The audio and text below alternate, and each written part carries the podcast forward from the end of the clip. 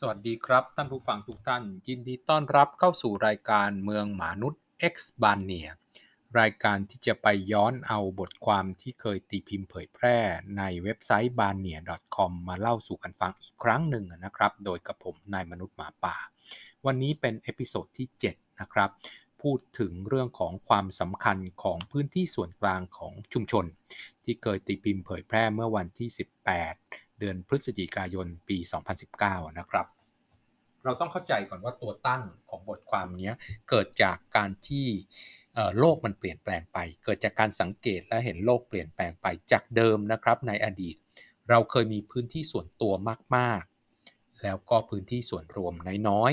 ๆในขณะที่เมื่อโลกเปลี่ยนแปลงไปเรื่อยๆนะครับขนาดพื้นที่ส่วนตัว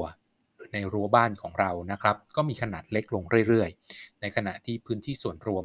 ก็ขยายใหญ่ขึ้นเรื่อยๆ จากเดิมในอดีตเราเคยทำกิจกรรมประเภทนี้ในพื้นที่ส่วนตัวเท่านั้น ตอนหลังเราก็สามารถที่จะมาทำในพื้นที่ส่วนรวมได้ตัวอย่างเช่น การนั่งทำงานนะครับ สมัยก่อนเราก็คงทำงานในพื้นที่ส่วนตัวของเรานะครับ สมัยก่อนออยิ่งยิ่งในยุคสมัยร .4 ร .5 หรือต้นต้นกรุงรัตนโกสินทร์เนี่ย ทุกคนทำงานที่บ้านนะครับ แต่ว่าตอนหลังก็เริ่มมีสำนักงานนะครับ แล้วก็เปลี่ยนแปลงไปเป็นการนั่งทำงานในพื้นที่สาธารณะ อย่างเด็กรุ่นใหม่ทำงานในร้านกาแฟเป็นต้นนะครับเอ่อคือสังคมมนุษย์ของเรานะครับในขั้นเริ่มต้นเนี่ยสังคมมนุษย์ก็เกิดจากการเอาบ้านหลายหลัง มาอยู่รวมกันเป็นชุมชน โดยบ้านแต่ละหลังก็จะมีอาณาเขตบริเวณขนาดใหญ่นะครับ ก็ครบสมบูรณ์ในตัวเอง คนในบ้านสามารถดำรงชีวิต ด้วยทรัพยากรที่อยู่ในขอบเขตที่ดินของตัวเองได้อย่างสมบูรณ์จบในตัวเองครับ มีทั้งนาทั้งไร่ทั้งสวนเลี้ยงสัตว์เพื่อเป็นอาหาร เรียกว่าในแต่ละครัวเรือนเนี่ยครบถ้วนสมบูรณ์ของตัวเองและเมื่อบ้านเรือนในสมัยก่อนมีขนาดใหญ่ พื้นที่สาธารณะก็ต้องมีขนาดเล็ก แล้วก็มีเท่าที่จำเป็น เพียงไม่กี่ประเภทเท่านั้น เช่น ตลาดศาสนสถาน สถาบันการปกครองเป็นต้น ที่เหลือไปอยู่ในบ้านของตัวเองทั้งหมด จากเหตุผลที่กล่าวมาแล้วเนี่ยนะครับ ก็ทำให้มนุษย์ชุมชนมนุษย์ในยุคเริ่มต้นเนี่ยมีพื้นที่ส่วนตัวมากกว่าส่วนรวม เพราะกิจกรรมทุกอย่างอยู่ในบ้านของตัวเองนะครับ ที่ประกอบการดำรงชีวิตทั้งหมด นานๆทีจึงจะได้ออกมาปะทะสังสรรค์กับคนอื่นในชุมชน เช่น ในช่วงเทศกาลหรือความจำเป็นบางอย่าง ที่เคยเล่าให้ฟังไปแล้วนะครับ ว่ามีคนสันนิษฐานว่าคนไทยที่ทักกันว่าไปไหนมา ไม่ใช่เกิดจากการที่คนไทยชอบเผือกกันนะครับ แต่ว่าวิถีปกติของคนไทยสมัยก่อนเนี่ยออยู่ในขอบเขตพื้นที่ดินของตัวเองเป็นหลักนะครับวันๆยุ่งกับการทำไร่ทำนาทำสวนจัดการพื้นที่ขนาดใหญ่ ในขอบเขตที่ดินของตัวเองเนี่ยก็ยุ่งเต็มทีแล้วครับ ไม่ได้ไปไหนหรอก เพราะฉะนั้นการที่คุณไปปรากฏตัวให้เพื่อนบ้านหรือคนในชุมชนเห็นเนี่ยเป็นเรื่องแปลก ดังนั้นเวลาเพื่อนบ้านเห็นคุณ แล้วเดินออกมาจากนอกเขต หรือนอกอาณาเขตบริเวณของบ้านของคุณเนี่ย มันก็เป็นเรื่องแปลก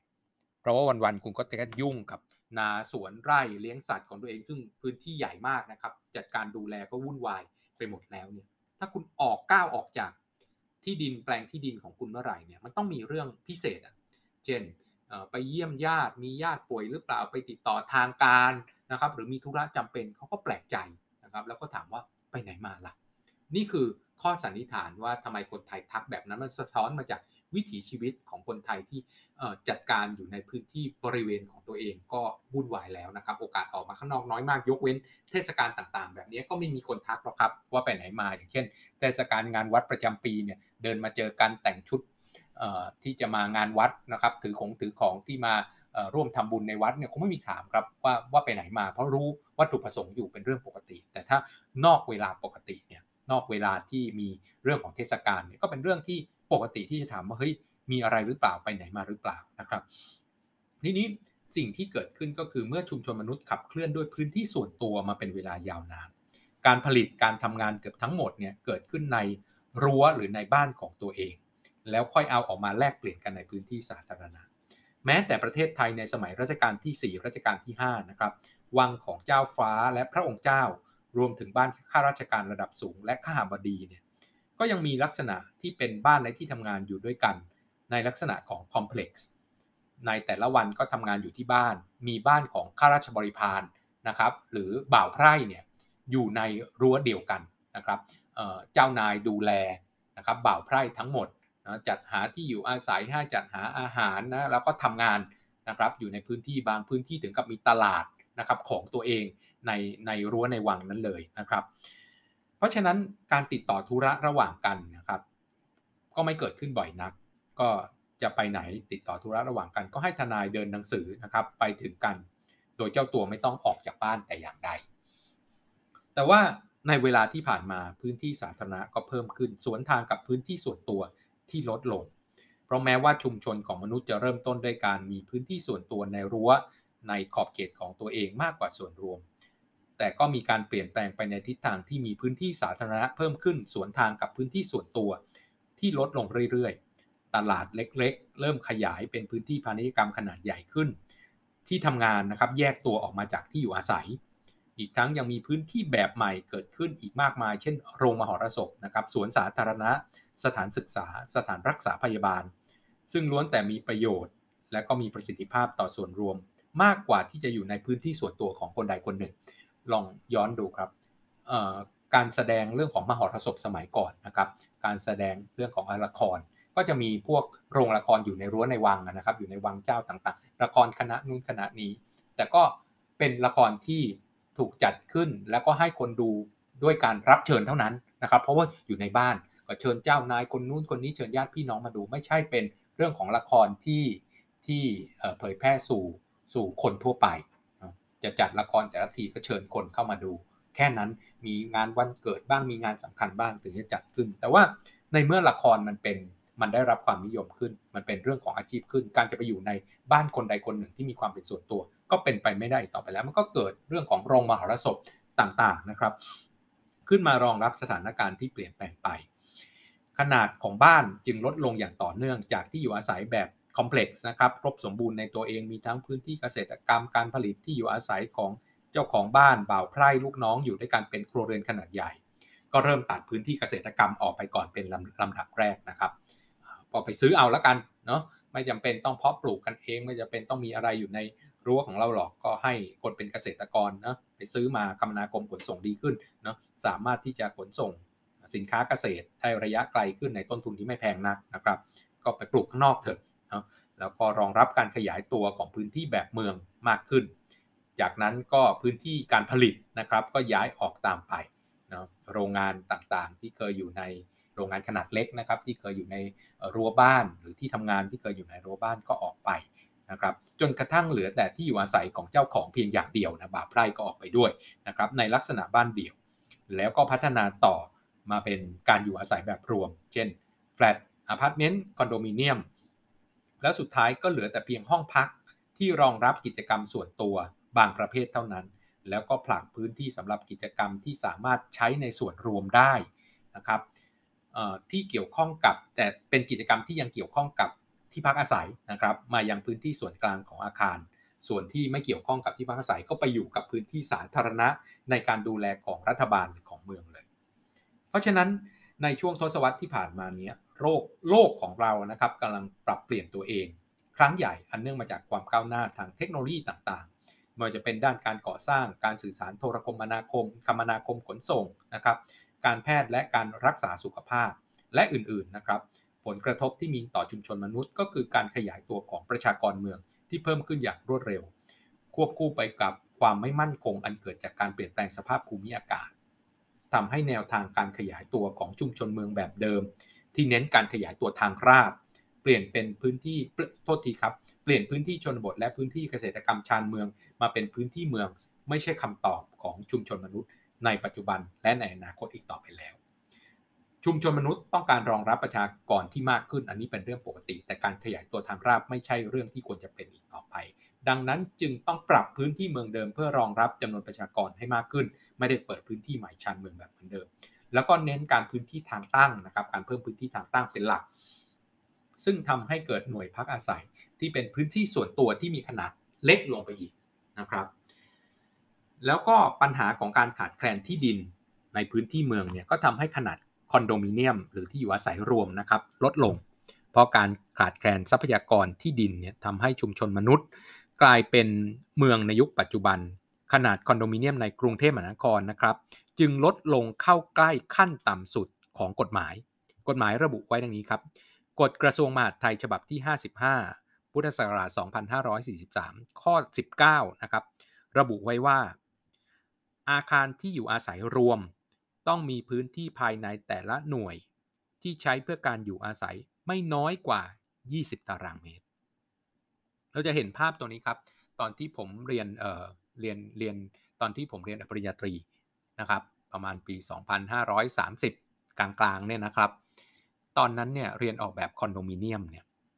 ขนาดเล็กที่สุดที่เป็นห้องที่เรียกว่าห้องที่เรียกว่าห้องสตูดิโอเนี่ยคือ 35 ตารางเมตร แล้วก็ต้องมีระเบียงด้วย ถ้าใครไม่ใครออกแบบเล็กกว่านี้ แล้วก็ไม่มีระเบียงนะครับ ตก เพราะว่าอาจารย์ก็จะบอกว่าเฮ้ยมันเป็นที่อยู่อาศัยมันไม่มีระเบียงได้ยังไง และเล็กกว่า 35 ตารางเมตรเนี่ยมันจะอยู่อาศัยแบบมีคุณภาพชีวิตที่ดีได้ยังไง นี่คือสิ่งที่เราเรียนมาเมื่อปี 2534-35 นะครับ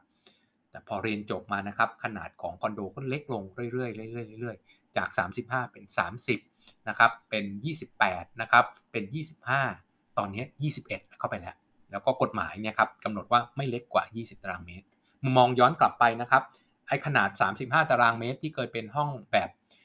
เหมือนโรงแรมครับ เป็นห้องที่เรียกว่าห้องสตูดิโอเนี่ย วันนี้นะครับ 35 ตารางเมตร กลายเป็น one bedroom นะครับ ไม่รู้จัดการยังไงแหละ มีห้องรับแขกด้วยมีห้องรับแขกหรือห้องนั่งเล่นด้วย ในพื้นที่ 35 ตารางเมตร ระเบียงส่วนใหญ่ก็หายไปแล้วนะครับ จะเหลือคอนโดยิ่งขนาดเล็กเท่าไหร่ ยิ่งมีระเบียงน้อยลงเท่านั้น อาจจะเหลือที่วางแอร์เล็กๆ อยู่อันเดียวออกไปทำอะไรก็ไม่ได้นะครับ เพราะฉะนั้นแนวทางในการ แก้ปัญหาจึงเน้นการที่การตัดกิจกรรมที่ไม่จำเป็นจะต้องอยู่ในพื้นที่ส่วนตัว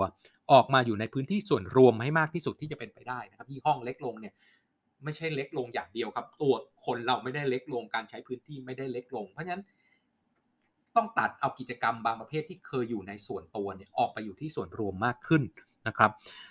เราจึงได้พบเห็นพื้นที่เช่าเพื่อเก็บของนะครับตัวของ storage ให้เช่าต่างๆ เกิดขึ้นมาเนาะ เพื่อจะเก็บของต่างๆ ของคนที่อยู่ในคอนโดนะครับหรือว่าการย้ายของออกจากบ้านหรือคอนโดมิเนียมออกมาอยู่ข้างนอกซะร้านซักผ้าและอบผ้าแบบอัตโนมัตินะครับตามในซอกซอยต่างๆ ที่มีชุมชน หรือมีแฟลตมีอพาร์ตเมนต์หรือมีคอนโดอยู่เป็นจำนวนมาก จะได้ไม่ต้องมีเครื่องซักผ้านะเครื่องอบผ้าอยู่ในห้องของตัวเองนะแยกเอาส่วนซักผ้าเนี่ยออกมาจากพื้นที่ส่วนตัวนะครับที่นั่งกินข้าวขนาดเล็กในคอนโดมิเนียมนะครับย้ายออกมาอยู่กับร้านสะดวกซื้อ ซึ่งได้รับการออกแบบให้รองรับลูกค้าที่มานั่งนั่งกินอาหารจานเดียวนะครับจานด่วนคนเดียวได้ ที่จอดรถในอาคารกลายเป็นระบบจอดรถอัตโนมัติที่ประหยัดพื้นที่ลง และใช้ร่วมกับอาคารข้างเคียง เพื่อประสิทธิภาพในการใช้งาน ร้านกาแฟที่เคยเป็นที่พบปะกันของคนในชุมชน เปลี่ยนแปลงตัวเองกลายเป็นที่ทำงานและที่ประชุม บางแห่งก็ถึงกับมีห้องประชุมให้เช่าในร้านกาแฟเลยด้วยซ้ำแนวโน้ม ที่พื้นที่กิจกรรมส่วนตัวบางอย่างจำเป็นต้องออกมาอยู่นอกหน่วยพักอาศัย ส่งผลให้ศูนย์กลางของชุมชน กลับมามีความสำคัญต่อวิถีชีวิตของมนุษย์อีกครั้งหนึ่ง เพราะกิจกรรมที่ถูกผลักออกมาในปัจจุบันเป็นกิจกรรมที่เกี่ยวข้องกับชีวิตประจำวันของมนุษย์ไม่ว่าจะเป็นห้องเก็บของที่ต้องไปหยิบและเก็บของได้